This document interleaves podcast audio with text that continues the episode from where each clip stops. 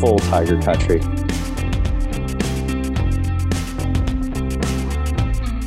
Get to the top of it, throw a bag in, and you know, wait for the charge to go off. It goes off, and it's like, oh, that's a big avalanche. Oh, that's a size four. Oh, wow, that just went across the valley. This is Greg Johnson, and you're listening to the Avalanche Hour podcast.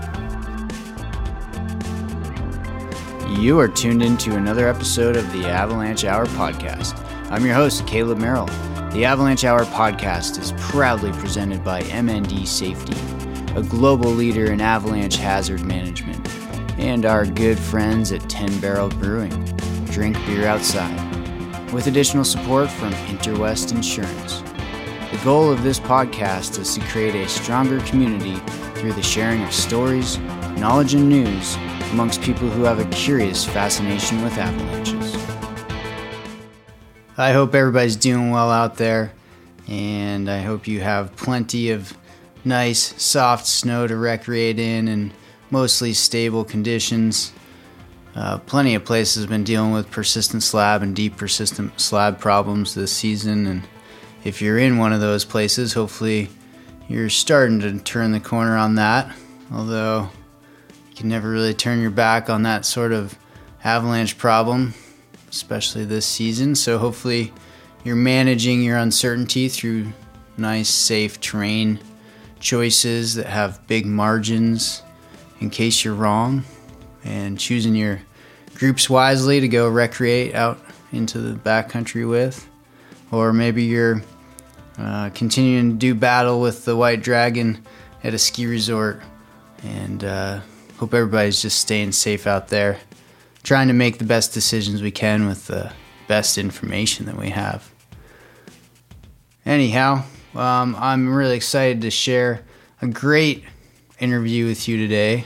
Um, I sat down with Greg Johnson earlier this fall, and Greg talked about his career and some of the things that he's done with his time in the snow and avalanche arena, Uh, culminating in the creation of his his engineering company, Six Point Engineering, that has its hands in a lot of really cool projects up in in British Columbia.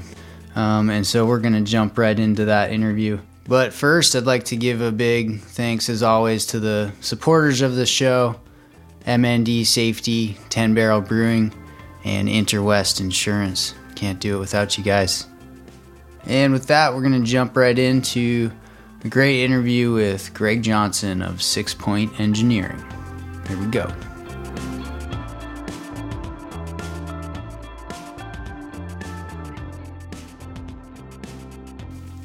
Greg, stoked to get you on the show this morning. Welcome.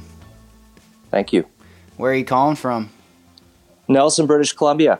All right. What's the, I guess this is, uh, the seventh of November here that we're recording, and what's the weather doing up there these days?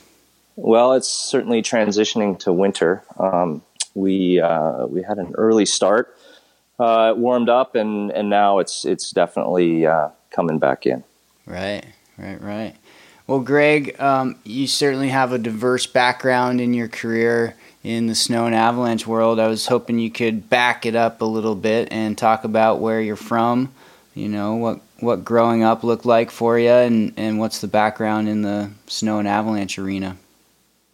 Yeah, I uh, I grew up in the western suburbs of Chicago, and uh, it you know I mean as you could imagine, it was it was a pretty uh, you know middle class type upbringing. Um, you know, it was into the the normal uh, you know sports, that sort of stuff, kind of more on the skateboarding end of things, and that really transitioned me over to um, snowboarding. And I, I got my first snowboard when I was sixteen, um, and uh, you know went up to a, a ski hill in, in northern Illinois and uh, learned to learn to ride uh, a snowboard, and that really um, it grabbed me, and um, I this is all I really wanted to do. And so I ended up doing a few years of, of college in Michigan. And uh, all I could think about was, you know, heading west where the mountains were big. And we'd make trips out to, you know, Colorado and, you know, sleep in our cars and camp and, you know, just just immerse yourself in, in that sort of thing, like on spring breaks or Christmas breaks or whatever else. And then and then uh, I ended up moving to the Seattle area. I have family there. And, um, you know, just really, again, just all of a sudden there's the Cascade Mountains and Snoqualmie Pass. And, you know, it just started snowballing. And then, you know, I'd say probably this would have been about the mid nineties. And that's when I, you know, figured out what powder was and wanted to ride the backcountry. And lo and behold, that was, you know, that was kind of the, the, the main direction of my life.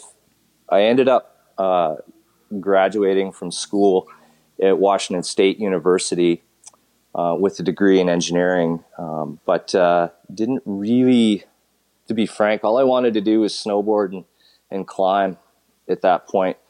And uh, I didn't really want to get a job. And so I, I was looking around. Uh, when I was at Washington State, uh, there was a professor there, um, a guy named Dave Stock.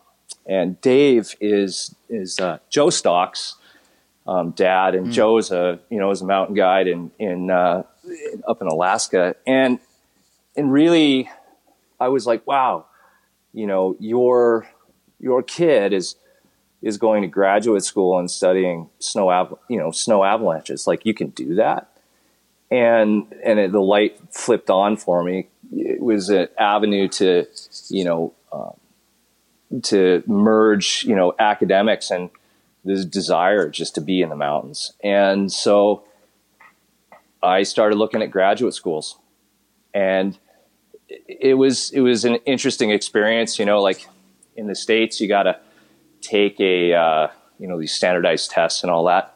And I bombed them, you know, I didn't do well. I remember going to Montana State and those guys looking at my test scores and just like, who is this guy? You know, like, oh, geez, my grades were all right. But, you know, it's just like, oh, man.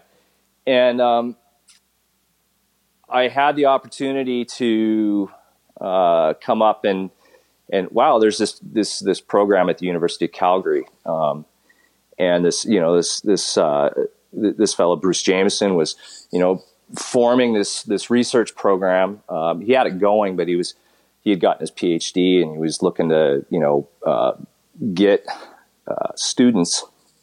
And I went up to see him, and it was like, wow, this is this is super cool. I'd already done a ski trip up to, you know, Rogers Pass in that area and kind of knew it, um, and was like, oh, this is kind of neat. And I remember, like, they accepted me because you didn't have to do the standardized testing or anything. My grades looked fine, you know, good references or whatever. Um, and I remember saying to Bruce, like, yeah, I think I'm just going to take a year off and, and you know, I just, all I really, I didn't want to do more academics, really. I just wanted to play around. And he just said, you know, there's a spot for you here. You should really come.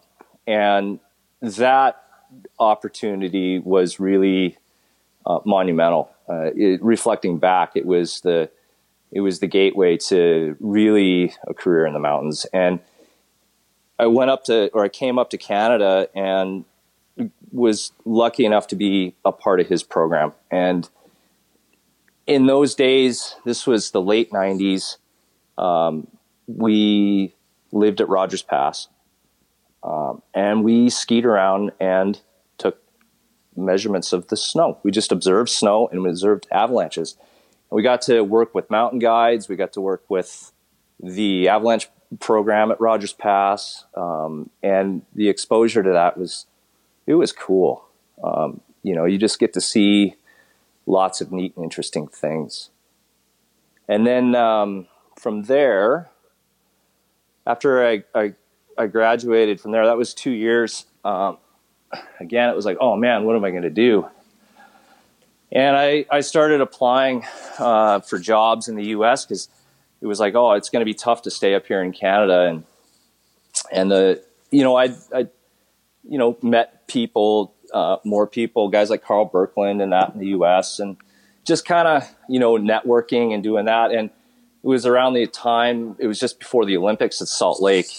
And um, Bruce Tremper ended up hiring me at the Utah Avalanche Center um, for, and I, I worked there for two years. It was it wasn't out of Salt Lake. It was in uh, northern Utah in, in Logan, mm-hmm. and so worked up there uh, for a couple of years, and then uh, that was a that was a term position with the Forest Service, and um, they they lost funding after the, the Olympics, and they uh, they actually reoffered me the job, but it, you know without benefits or something like that, and I was like ah. you know, screw this.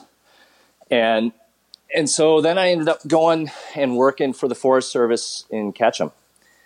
And, uh, I spent two years in Ketchum, Idaho, um, which is a super cool place in the world and really interesting avalanche problems. And, uh, worked with, uh, Janet Kellum and Doug Abermite. And, and that was a, just a super cool experience as well. Um, learned a lot about, I think, in reflecting back, learned a ton about the snow there, just, you know, basically how depth war works. Um, and you just, yeah, it was really neat.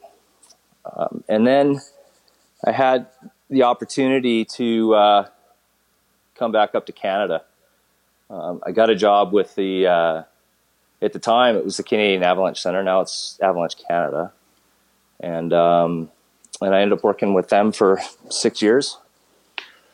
And um, in the meantime, you know, I started guiding.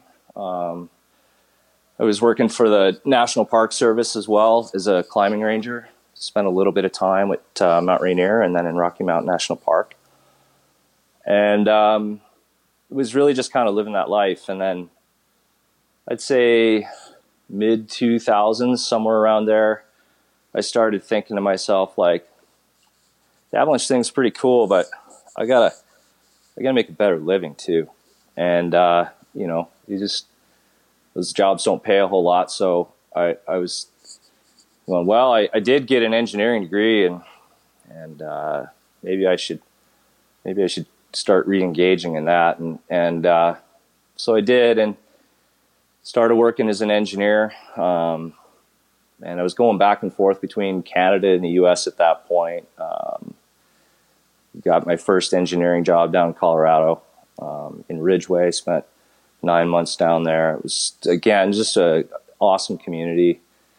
Um, and and then just finally, you know, immigrated to to, to Canada. Just uh, just thought, well, I spent enough time up here. Bought a house.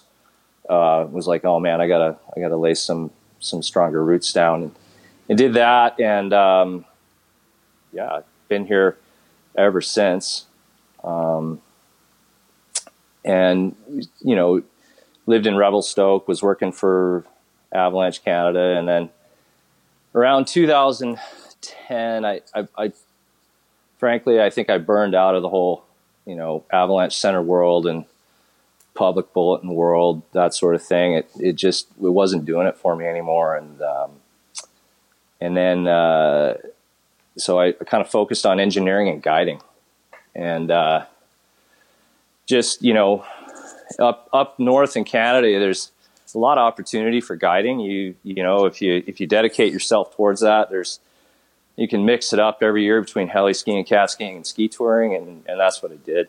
Uh, it was great. Um, started uh, doing some work with a, a friend of mine who who owns a company called Dynamic Avalanche Consulting. Um, he's now my, one of my main competitors, but he's, he's a gr- uh, great fella, Alan Jones, and, um, did a little bit of work for him. And then, and then I started picking up my own, my own stuff, and it, it didn't really start in the, in the core snow avalanche side of things. It, it, it started right away with, um, Gazex, uh, system design. So, Um, not necessarily the first job I did. That wasn't necessarily the you know the layout. Um, it was it was more the foundation design, and so that was kind of my start. And then it just snowballed from there. So I started a company, Six Point Engineering, um, in two thousand fourteen, and that's been my my main stick ever since. Wow, Greg, what a diverse array of experiences leading to the culmination of you starting your own company, um, from your educational background to forecasting both in the United States and Canada, and then and then the guiding work that you've done, I can imagine you have a pretty good perspective all the way around, um, from the public side of things to private industry as well. Um, thanks, thanks for giving us that rundown of your career. I, I'd like to hear a little bit more about um, Six Point Engineering and and some of the projects that you all work work on, and, and some of your some of the ins and outs of your team, and, and the diverse abilities that your team members bring to the table.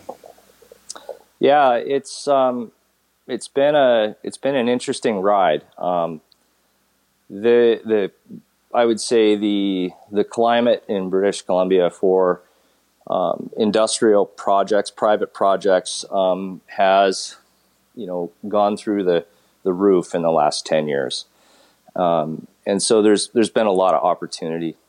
Um, we originally just you know it was. It, as all companies start, basically yourself and, and, uh, you know, we, or I, um, you know, just started out slow, doing more of the engineering side of it, the, um, you know, the, uh, you know, risk assessments and, and, and, and then also just, you know, kind of some, some core engineering projects, you know, but focused more on the, on the steep side of a mountain. Um, that's where, you know, that's my habitat. It's where I like to be. Um, and then, uh, a few years back, um, I had the opportunity to engage, um, in, in an Avalanche program itself. And we're, we're still working on that job. It, it, it it's actually, it's, it's probably going to be the biggest job I ever do in my career. Um, mm. It's a big one. And, uh, and so it's that in itself, it's been a tremendous amount of work, but it's, it's been stressful, but it's also been extremely gratifying. And um, we've built a team now. We've got it. We got a number of different avalanche control projects on the go, um, and as well as you know, kind of the engineering side. And we've got a team now of about a dozen people. Um, you know, some some folks are part-time seasonal. Some folks are are you know salaried, um, that sort of thing. So it's it it's it's neat. It's it yeah. It's just a lot of fun. Greg, give us a little bit of context to some of these projects. You know, every job must have a story behind it. Probably, I would imagine, something to do with the crossroads of natural hazard and life and or infrastructure. Um, maybe like lay out a, a couple sto- of these backstories. Yeah, I mean, so, you know, a lot of these these, these projects we work on are, you know, they're they're. I kind of joke they're the Black Earth projects, you know, they're, they're the big mines and, you know, hydroelectric, you know, jobs and, you know, that sort of thing. But there's, uh, there's areas in, in British, in British Columbia, specifically like the mining side of things, you know, where you've, um, you got a lot of gold in the ground. People want to go get it. And, and, and that, those areas tend to be, you know, in the big mountains, the big coastal mountains. And with it comes the interaction of, of snow avalanches. Um, and, you know, that's, that's just one example of it. The other, the other, you know, kind of backstories on some of these projects are like the, um, the Trans-Canada Highway, for example. It's still a two lane highway in, in some areas. It's not a, you know, it's not this beautiful four lane freeway, which you see in the, in the U S, and so there's just ongoing works to do upgrades on, you know, on it, um, other roads as well. And, and they, you know, they, they call on contractors to, to do that work. And the contractors are, are then responsible for, you know, providing an avalanche safety program for their workers and, and that sort of thing. Um, so you've got this interaction, this classic interaction between people and in the mountains, and, and inherently you're going to have, you know, snow avalanche risk. The other piece to the puzzle that's kind of unique is is the um, there's a there's a government agency up here. It's a it's what we call a crown corporation. So it's a it's a it's a it's a company that the the uh, the government owns and runs. It's it's kind of like a utility type thing. It's Labor and Industries. It's called WorkSafe B C, and and they're they're a they're the you know kind of a regulator and and uh, worker insurer. And And they uh, they've set some pretty stringent um, requirements um, for snow avalanches, And so what's, what that's caused uh, industry to do is they have to respond legally to that. They have to have an avalanche safety plan. They have to they have to do an avalanche risk assessment. Um, and and that's a really good thing because, you know, our industry, and when I mean our industry, I mean our community of professional workers, we're really good at, at doing um, that sort of thing. It's, it's what we do. Um, but when you step outside of that and you start to work with these, you know, bigger companies, it could be railways, they can be, they can be uh, big multinational, you know, mining companies or, or or hydroelectric companies like B C Hydro or whatever. They may they may or may not have a good grasp of that, um, and and so that that regulatory thing helps us um, move down that road of. Of, of doing our work. Um, as you know, as you, th- there's a number of, of, of private avalanche forecast and control program providers up here um, in B C. Um, you know, if you're, if, if, if you're a, you know, you're a professional and you've got some, you've got some experience and you've got the know-how and you want to start a business and get insurance and do all that kind of stuff. Um, You can give it a go, and and that's pretty cool, I think. Um, so it's uh, I, what I'm trying to, you know, I, I guess, kind of, you know, lay out is is that it's a it's a pretty that side of the avalanche business in British Columbia is actually sizable. Um, there's lots and lots and lots of stuff happening in the private sector mm-hmm. um, outside of, you know, the the, the ski industry. Um, the industrial industry is, is, is, is quite thriving and it's, it's, it's big. Um, we, you know, one of our main programs, um, is, is in an area called Camano, which is, um, south of, uh, south of, of Kitimat, British Columbia. And Camano is, uh, it's, it's an interesting place in the world. It, it, um, it, It's an area where they generate, um, it's a hydroelectric facility that powers, it almost solely powers an aluminum smelter. Hmm. And the the project was conceived back in the nineteen fifties where they, uh, they, they dammed up uh, the Nechaco River, a, a river system on the east side of the Coast Range um, with seven different dams. And then they drilled a tunnel through the mountains, and it's pretty wild, sixteen kilometer long tunnel. Uh, drill and blast, uh, you know, right through these mountains. And there on the west side, um, there is a uh, there is a hydroelectric facility, um, and it's all underground. Uh, it generates about, you know, I think it's about eight hundred, eight fifty megawatts or something like that. And then the uh, the transmission line from there um, goes about eighty kilometers or fifty miles up over the mountains um, to the smelter.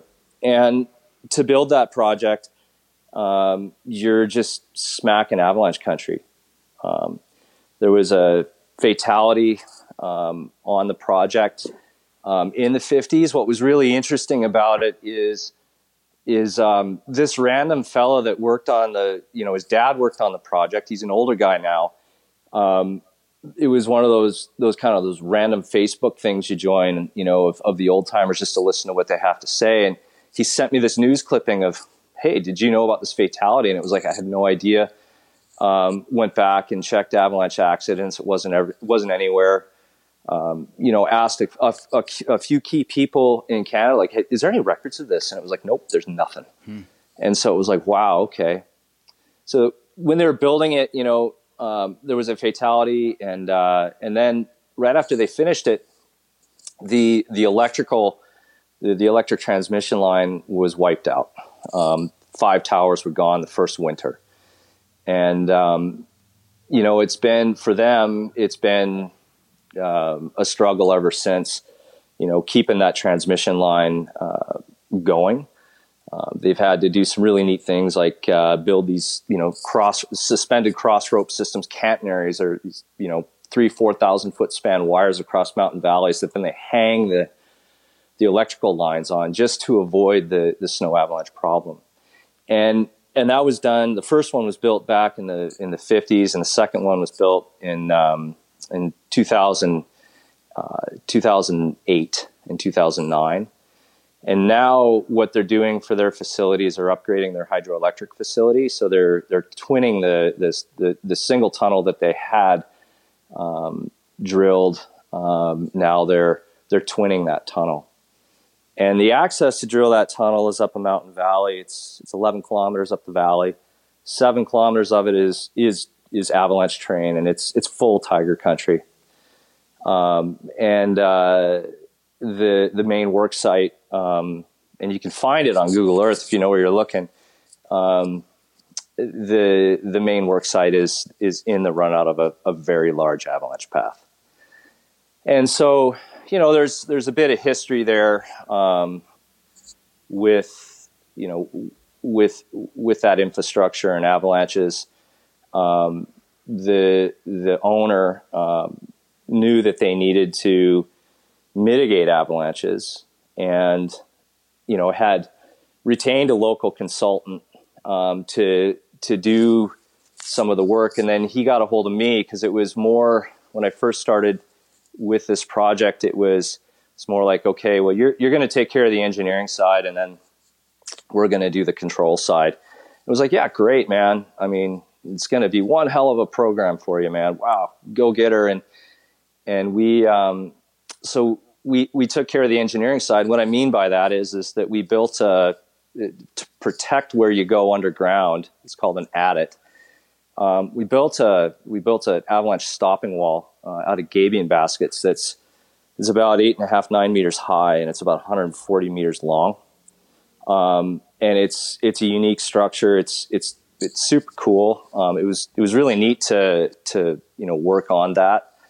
Um, to de- my company designed it, and then we we oversaw the construction management of it. It was really neat. And then we at the same time we we did the same thing with um, a Gazex system, and we we installed eleven Gazex. Um, to help protect that work site itself.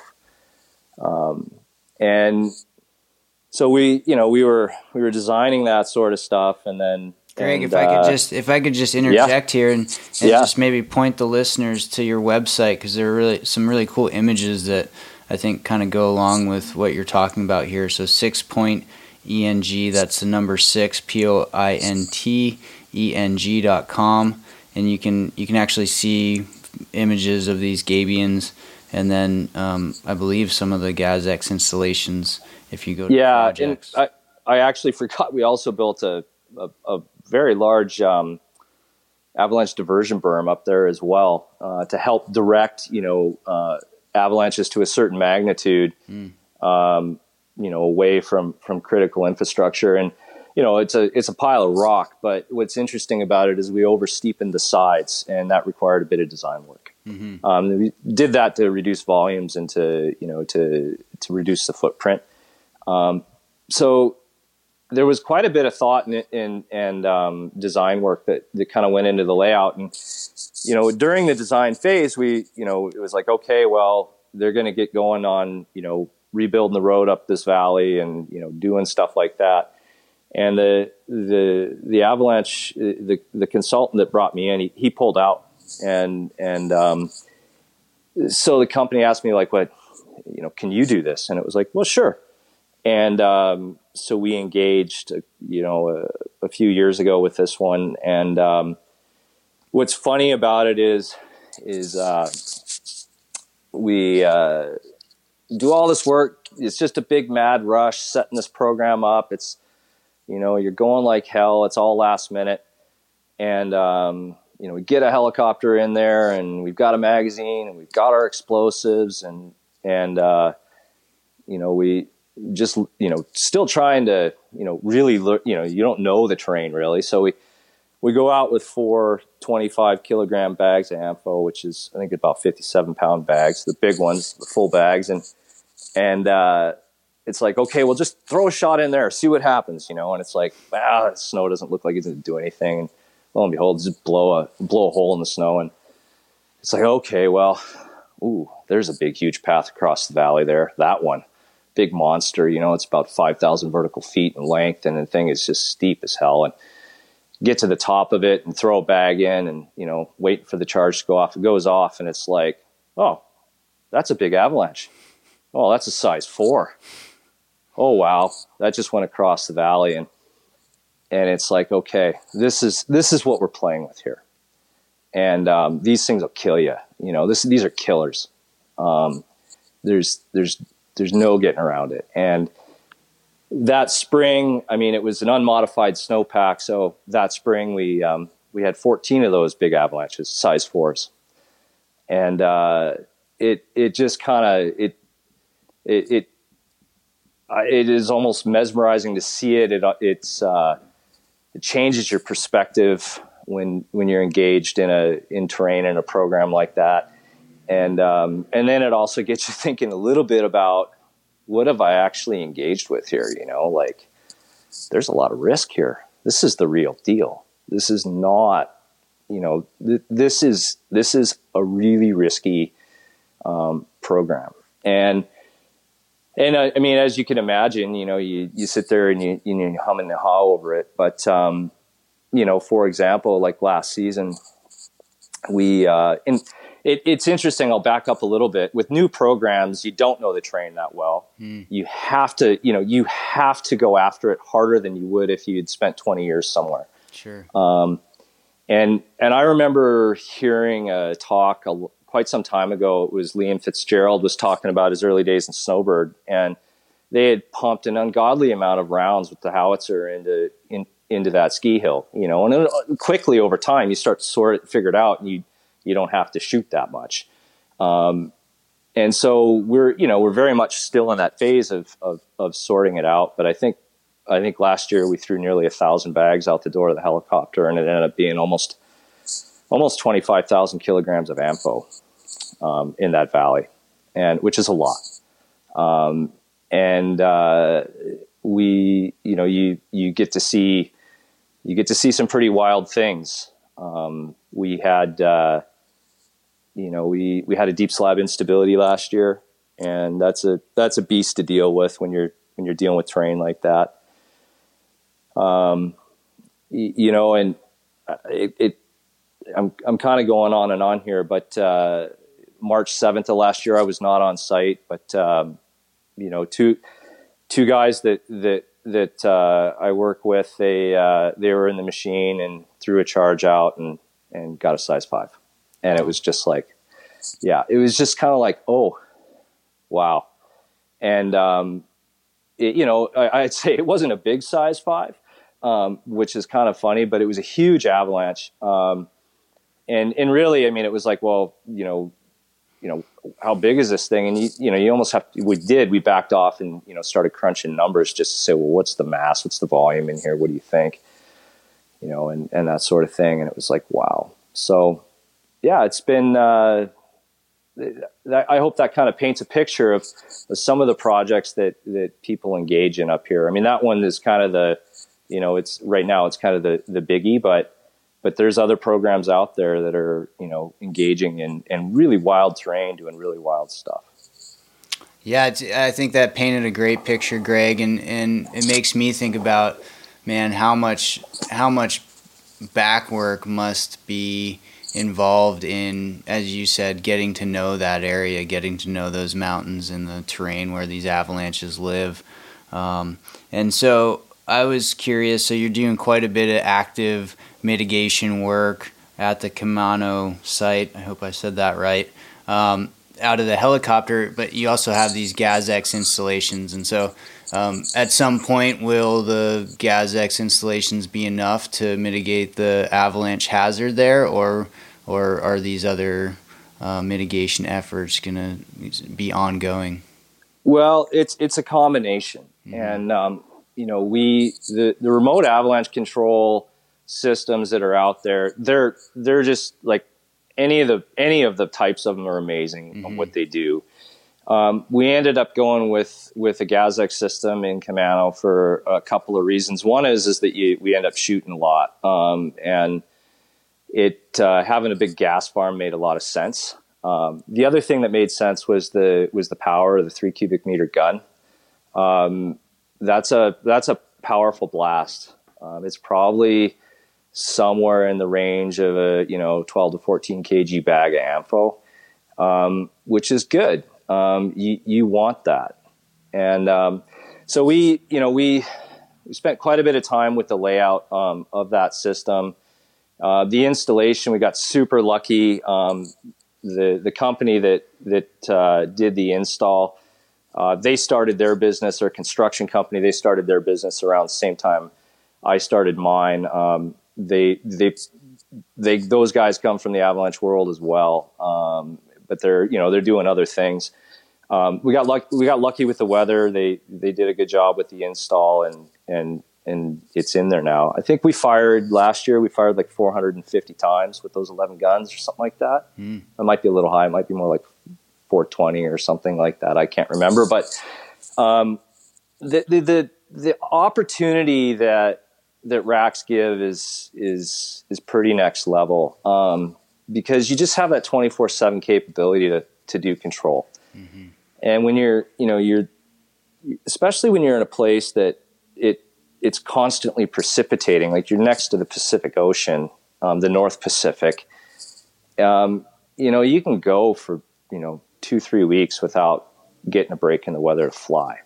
And, and that's stressful, of course, right? Like it's, it's, and I don't mean just fly around. I mean, like get up in some of these start zones, that sort of thing. And, and to be able to, you know, be like, well, the timing's right. You know, it's three, three o'clock in the morning and the timing's right. How are we going to deal with this thing? It's like, well, it's really nice just to open a computer and hit a button, you know?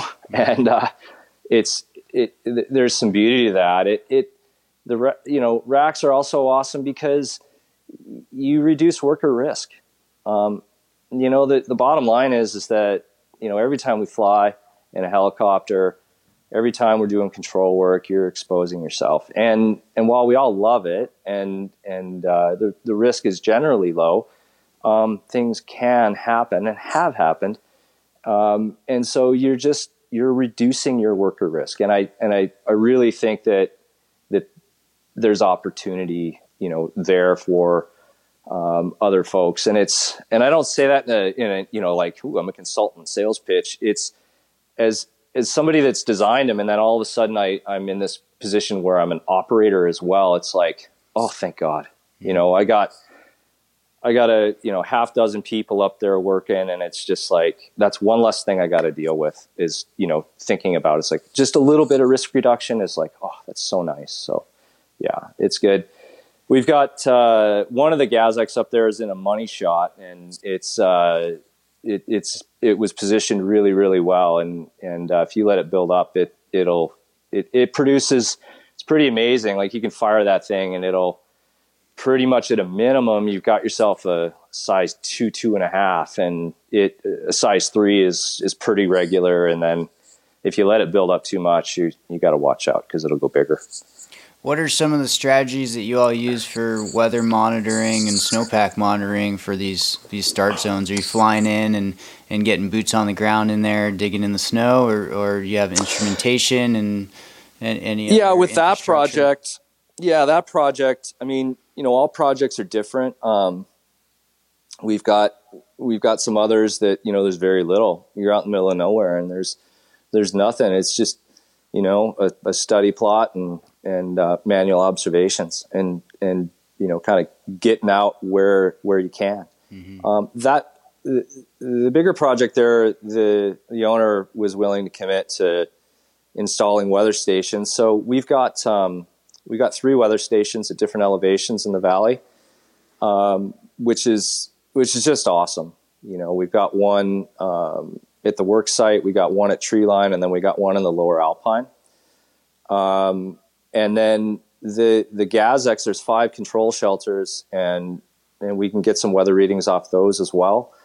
Um, we've got we've got uh, I mean each each control shelter record the the temperature, and then um, we had two anemometers. Um, one of them seems to be surviving. The other one is just so much rime and wind, it just destroys the anemometer. It's just a standard Young anemometer, but it'll You give it, well, I mean, it, it, it'll rhyme up in days, and then you go up there and the thing's ripped off and, you know, it's just destroyed. So um, we haven't bothered replacing it. Um, but uh, yeah, we've got really, we got really, really good weather observations, and then snow observations. You can do, you can ski tour uh, a bit um, to get obs. And then we've got the helicopter as well, where we can fly out. Um, we've got a, we got a full-time machine on that job, which is, which is really, really nice. And you said you have, and there's full-time staff that's up there, your staff.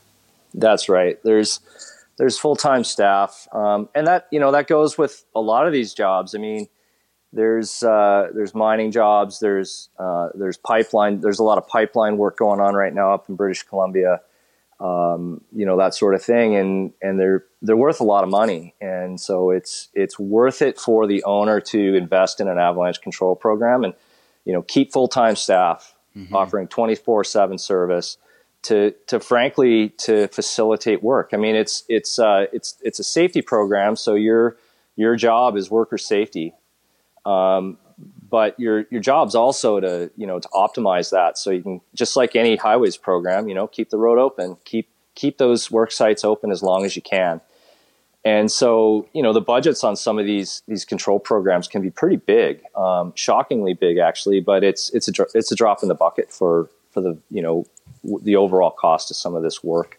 I mean, some of these projects, like, you know, um, like the, there's one right now, the Coastal Gas Link. Um, we're, we're not involved with that one. There's others are, but I think the value of the Coastal Gas Link, which is a natural gas pipeline, is, I think it's like, it's six billion or something like that. So, you know, you can just imagine, it's just like, well, if you've got a, you know, if you're spending over a million bucks a year on a control program, it's, it's just not a big deal. It's just, it, it's not a big deal for these guys. So, that's kind of, that's that world.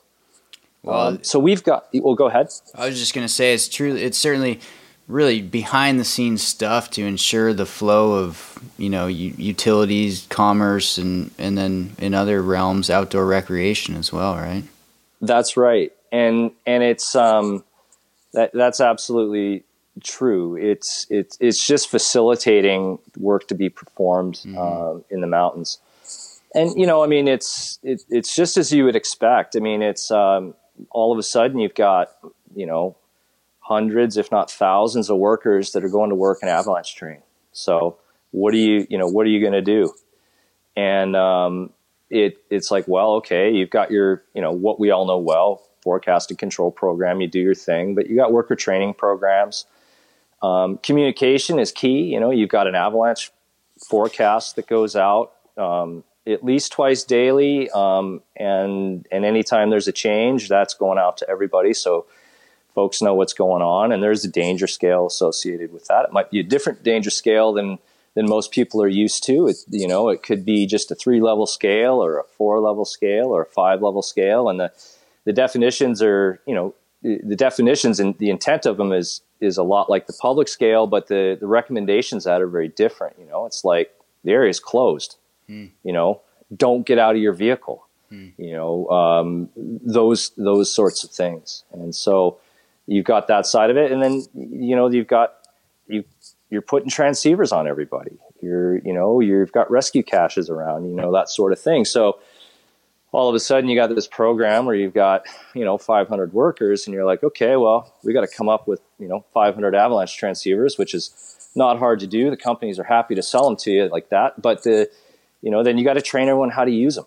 Mm. And as you can imagine, I mean, some of these, some of these folks don't care, you know, they're just like, what is this thing? You know? And, uh, they, I mean, to be blunt, they could give two shits, you know? And, and so you're, you're just kind of, you're just always, you know, kind of trying to balance that, educate people, tell them why it's important, that there really is a hazard. You know, hopefully there's a blue sky day and you're doing control and they can watch these things rip down the mountain. They can feel the, the shock wave of a bag of ANFO going off, you know, just the, just in your face. Like, this is why, you know, this is why it's important to pay attention.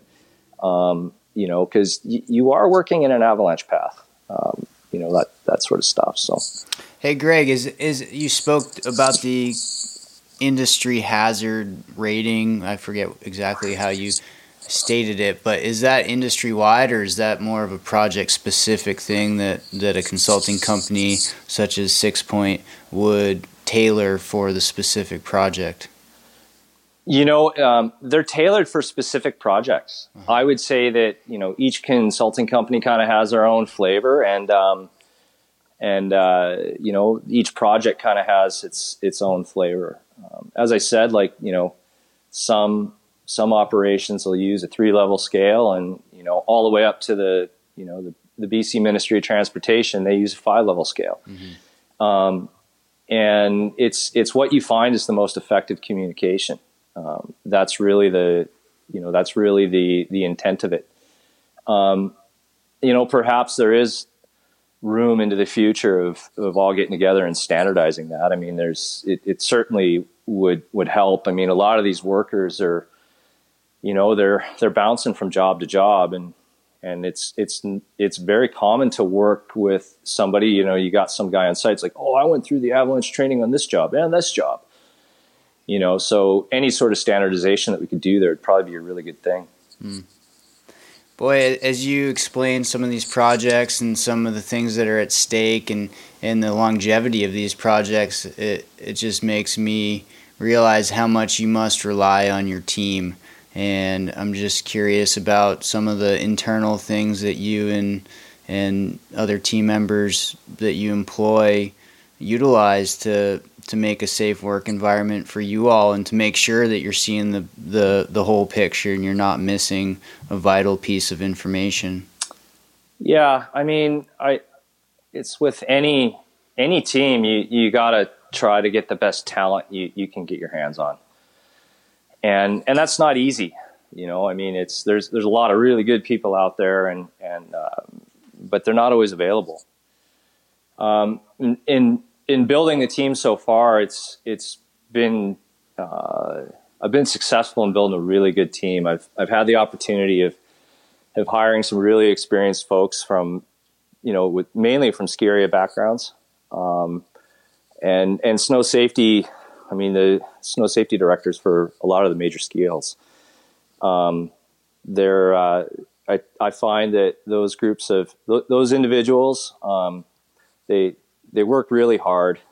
Um, they're not always in it for the skiing, um, and they know how to uh, go after avalanches um, and, and mitigate the problem.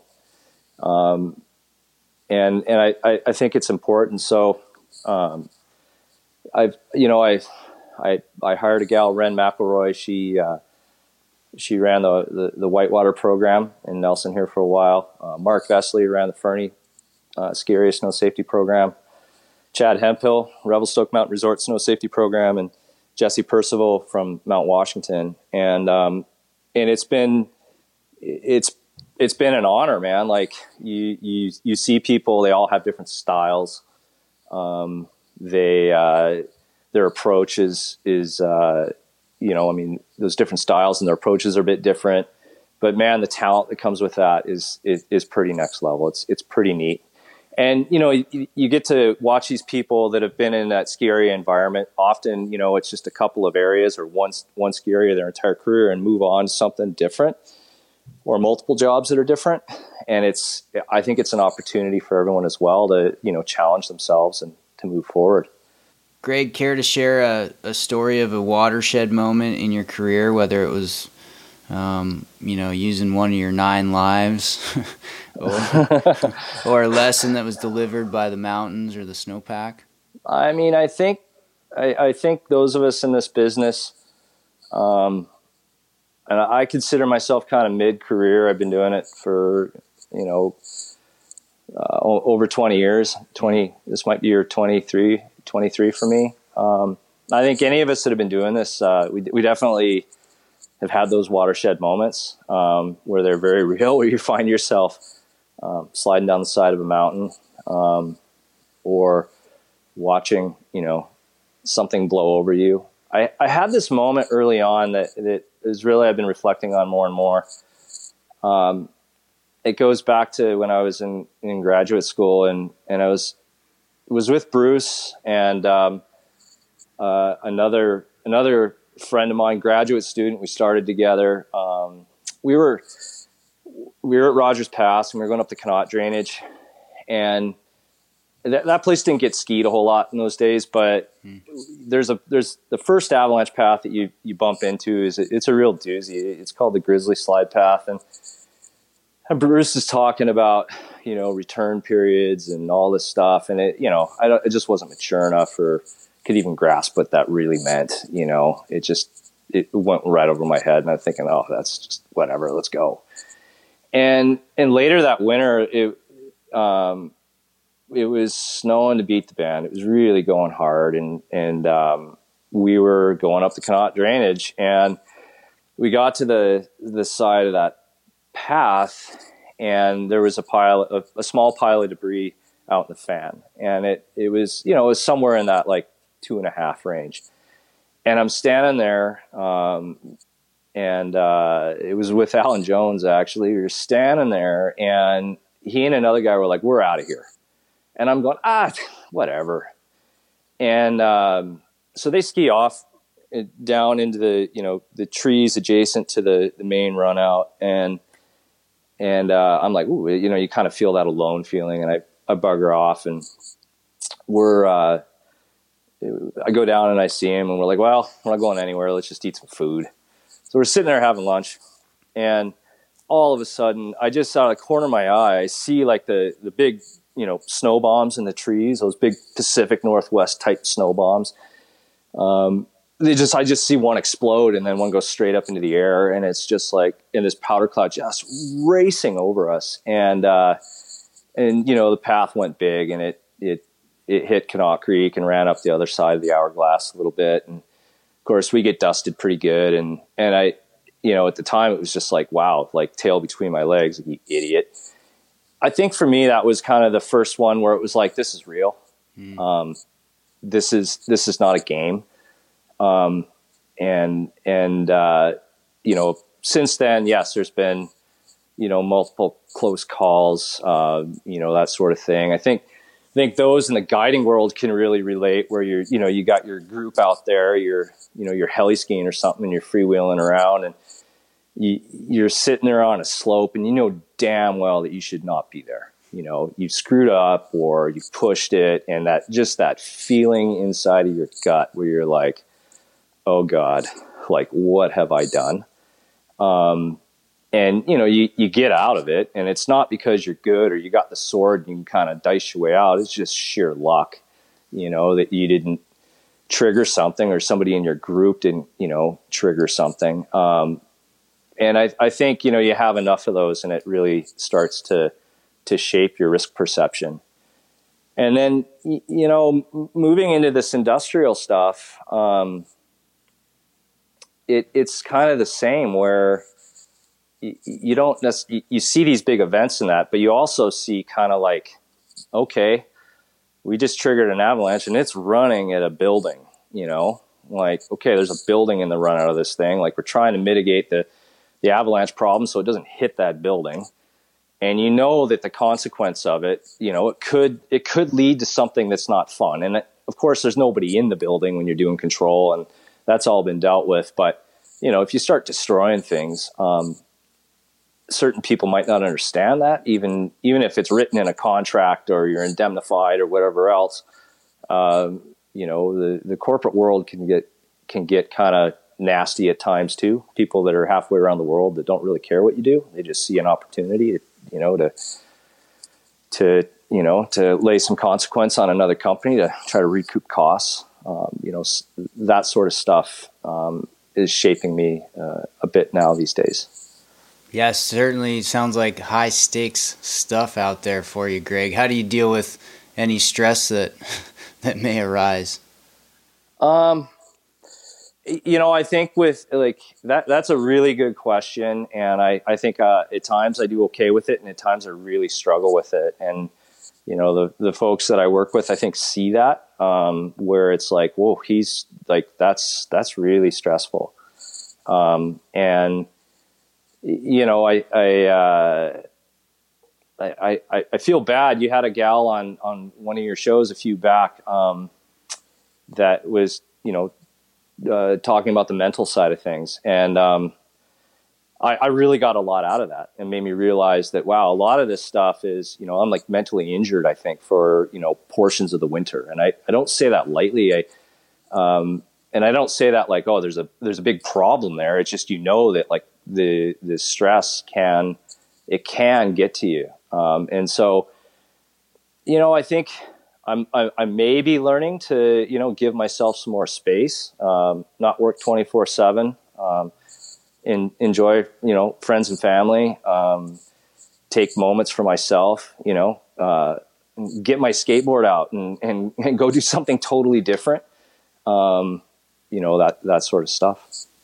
Yeah. I think Laura McGladry used the term decision-making fatigue, and that really kind of stuck with me. Um, yeah, cer- certainly a challenge to, to, to deal with that during a busy winter. It's true. And I mean, her, her interview with you, I, I found that pretty next level. Um, it, it was really insightful. And I, I, I would encourage a lot of people, a lot of folks that are, that are in this game to, to, to listen to that. And, um, I think we're learning a lot about how we are as people. You know, it's, it's, it, how we deal with stress, how we decision-making fatigue. Um, you know, of course that all ties back into our current pandemic situation as well. Um, but it, it's, uh, I think it's really important to start recognizing some of that stuff. Um, so you can recognize it in yourself, but also other team members, and you can, you can help people out, you know, and others can help you out. Yeah. I think it's a, I think the tide is changing within the industry. It used to be kind of a badge and honor to just, you know, bite your lip a little bit and go back to work and, and put your head down. And, and, um, you know, I think we can all be probably better, safer workers, professionals, recreators, if we slow down to reflect a little bit. So. Uh, really, Absolutely. Really good point there, Greg. You know, we keep talking about how some of the work you do is super high stakes, and but I can imagine how maybe like some wrong math might have severe consequences. Talk a little bit about um, more of the engineering of some of your projects. Yeah, for sure. The, you know, it, it, it's interesting you bring that up, like the wrong math. I mean, characterizing snow avalanches with with numbers is, is, uh, is messy. You know, we, uh, you know, we've got our models out there that parameterize avalanches grossly. Um, even the ones with pretty graphics, um, they do some things well and a lot of things not so well. Um, so a lot of that comes back to judgment and, and how you, you know, your experiences with snow avalanches. And, um, it's something that, that, up north here in Canada, there's the, the I would say the, the the engineering consultants out there.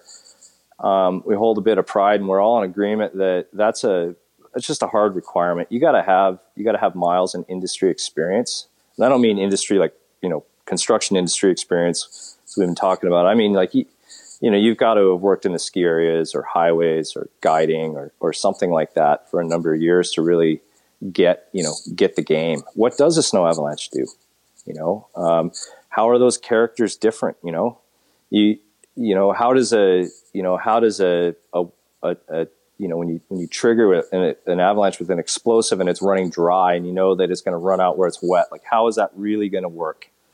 Um, how is it, you know, what is the extreme run out of these things? You know, is it, you know, how, you know, I think you really need to get into, um, that side of it. And you have to go travel around too and, and see the anomalies. Um, you know, there's, there's some anomalous events that have happened out there, and they certainly, you know, will shape the way that you make recommendations to your clients. I mean, for those in Utah, go up to Wood Camp sometime in northern Utah. Um, and, and it'll blow you away what happened in nineteen eighty-six up there. A relatively small piece of terrain went wall to wall, and it created a massive avalanche. I mean, massive. And, and it ran out. The alpha angle on that thing is something like, you know, thirteen, fourteen degrees, which is really low. Mm. And, um, there's another one that occurred up here in, in two thousand nine, um, not that far north of Nelson. I mean, it was just a, you know, real wild depth floor layer that formed early season, and then it started hammering snow. This avalanche, it, it initiated in dense timber, mature, you know, you know, mature Doug fir type timber, and it started mowing trees out right away. Like not even a, not even a like, oh, here's an open glade, but the thing just started going and ripping trees out. Like, how do you, you know, how do you plan for stuff like that? And those are the big questions, and you really got to sit there and and and and ponder that and go, okay, you know, what what am I recommending to to my client? That's where I, I think having some experience, you know, like right, right, right. Be, having gotta, seen those events, those anomalous events, and having going and seeing those anomalous events, working in the mountains day to day will help you apply numbers. And you know, it it's uh, I, I just fundamentally think that's that's super important. And then it'll, you know, when you when you show up to, you know, a ski area, let's say, and you're you're you're saying, okay, we're gonna, you know, they're like, hey, we want to, we want to put some racks in here. You know, we want to, we, we want to do that. Like we were just, just put a, an Obelex in, in, in Fernie. Um, and it's like, you know, you're working with very experienced, uh, crews of people. Um, you know, ski patrol in places like that, they've done control work. Some of them done control work, and that starts on for forty years. Mm-hmm. Like, and, and they're looking at you going, we're, you know, where do, you know, where do we put this? And you're going, well, it, you know, the place where you want your bang to go. Um, you know, what, what I'm trying to do is, is figure out, okay, what kind of snow creep and glide forces are going to be on this thing? Um, you know, what, what foundational requirements are there? You know, how big, you know, how big do we think that, you know, an avalanche will be when it runs, when it runs around the mast of one of these structures? Um, You know, and, and you can't get that by just by just knowing the equation. Mm. You can look it up in the, you know, some of the Swiss guidelines and stuff, but knowing how to apply that, or at least thinking you know how to apply that, you know, um, I think goes goes a long way. Um, again, I think it all comes back to applying yourself in as many diverse areas as you can to to gain perspectives on on what things can do. And as we all are very aware, um, snow and avalanches will continue to surprise us. There's always going to be this stuff where you're like, I didn't expect that.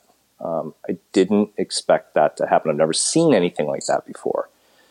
And, and that goes from a slope specific decision to some of these, ex, you know, you know, planning for these, these big extreme events. Mm-hmm. So in, in the ski guiding context, we could build margin into our day just through terrain and choosing to avoid certain terrain. Um, when you're implementing one of your projects, what, how do you build margin for error into that? Well, I mean, it's that's a that's a difficult thing to do, because the the the pressure to, you know, keep workers going mm-hmm. is immense, and it's analogous to highways operations that are like, don't shut that road, man. Mm-hmm. Um, But what you got to do is, is, you know, at times, you know, you need to overcompensate to to achieve that ob- objective. Um, maybe you got to do more control work when you're when you're when you have the window to do it. Um, maybe you got to extend that closure a little bit. Um, you're always looking for these little angles to give you a, a leg up, and because as we know, like if you don't do that, it's gonna, you know, it, it's gonna beat back on you pretty hard. Mm.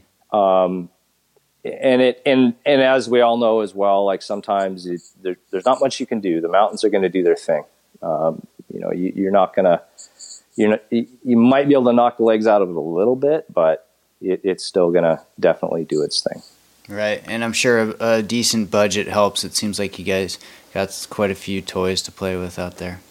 Yeah, I mean, it's it's. Uh, A decent budget definitely helps, um, as we all know. Um, hoping that we can help uh, some of our ski areas and that under, you know, come to the realization that they, they should probably be thinking a little bit more about, you know, racks and, you know, that sort of thing.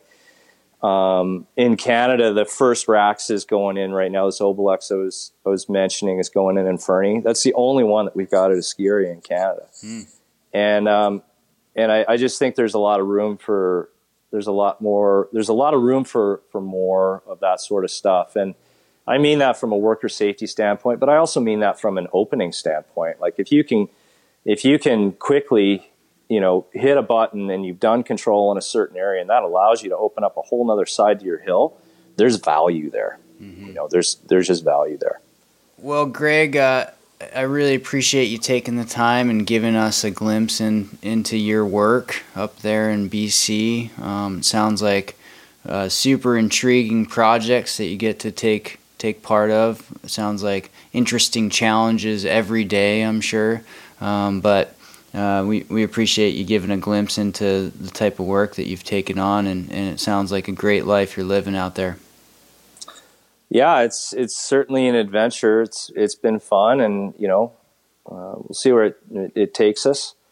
Um, you know, the the consulting world we, we live in is a bit of feast or famine, um, and uh, you know, hopefully, hopefully things keep keep spinning. I mentioned your website before, um, and people can find that at the number six. P O I N T E N G dot com. There's some great images on there and some videos.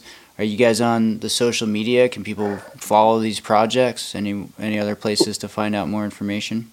Yeah, we are on social media. Um, you know, we, we, we certainly we don't post a lot, um, mm-hmm. but we, you know, it's it, we're on the Instagram side of things. Um, just some some photos here and there of, of the work that we do. Um, people can check it out. Awesome. Well, we hope you guys have a great, safe winter up there. Uh, hopefully lots of snow and less COVID, and all the best. Yeah, thanks. Thanks a lot, and, and wish the best for for everybody else as well. And, and hopefully the the COVID thing, we can get a handle on it at some point. And, and of course, everyone knows our borders are shut, so we can uh, we can start coming and going again. Right, right. All right. All the best, Greg. Cheers. Cheers.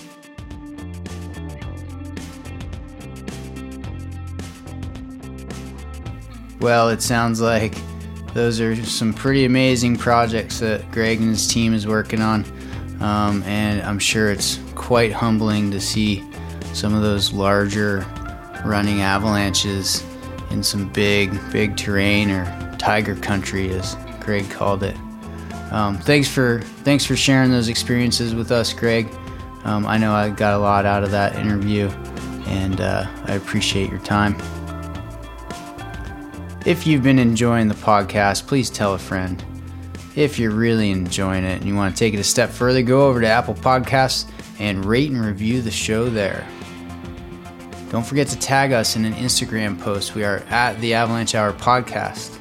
Tag us by the fifteenth to be entered to win a brand new Primo Snow and Avalanche El Profesional Snow Saw.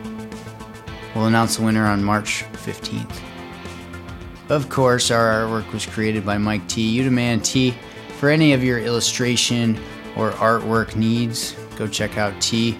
You can get to his website by typing in w w w dot mike t dot com in your web browser. Check out some of the other great artwork that he's done, logos that he's created, and get in touch with him for any artwork needs. Theme music for this episode was written and created by Chris Kaplinsky. Thanks for your contribution, Chris. Appreciate you. Until next time, stay tuned, stay safe, and keep having fun out there. Cheers.